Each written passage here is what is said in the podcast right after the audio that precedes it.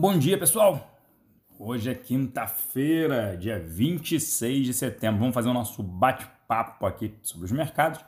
E os mercados operam em leve alta hoje, ainda, né? Repercutindo comentários do ministro de Comércio chinês.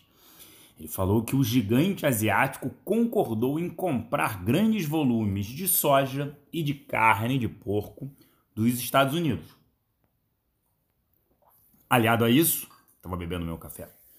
Pequim afirmou que vem mantendo contato próximo para a reunião prevista para outubro sobre o acordo. Vale ressaltar que ontem Trump falou que um acordo entre Estados Unidos e China pode ocorrer mais cedo do que se pensa.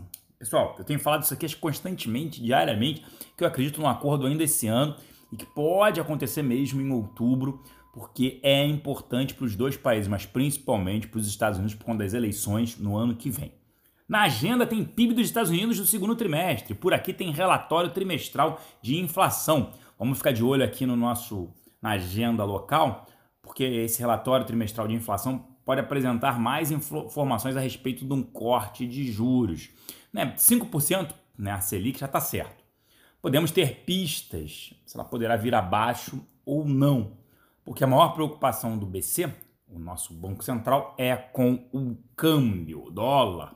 Na parte política, PG, Paulo Guedes, e os presidentes da Câmara e do Senado manifestaram um acordo que permite ao governo realizar, isso é importante, pessoal, um mega leilão do pré-sal marcado para novembro.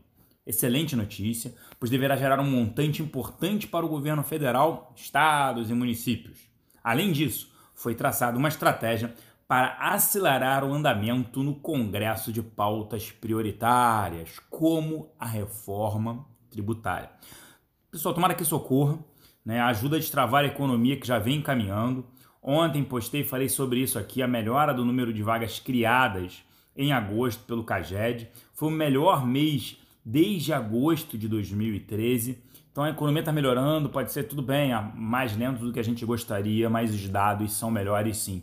Depois de uma destruição né, é, econômica, gerando inflação, desemprego, subsídios errados, baixa arrecadação, enfim, uma recessão que a gente nunca, nunca antes vista nesse país. Agora vamos falar sobre os índices rapidamente. Os índices operam em alta, próximo a 0,2% os futuros em Nova York. Então a gente pode esperar um dia de abertura aí de alta, mas vamos monitorar os indicadores. Eu fico por aqui, um grande abraço a todos, excelente quinta-feira e tchau!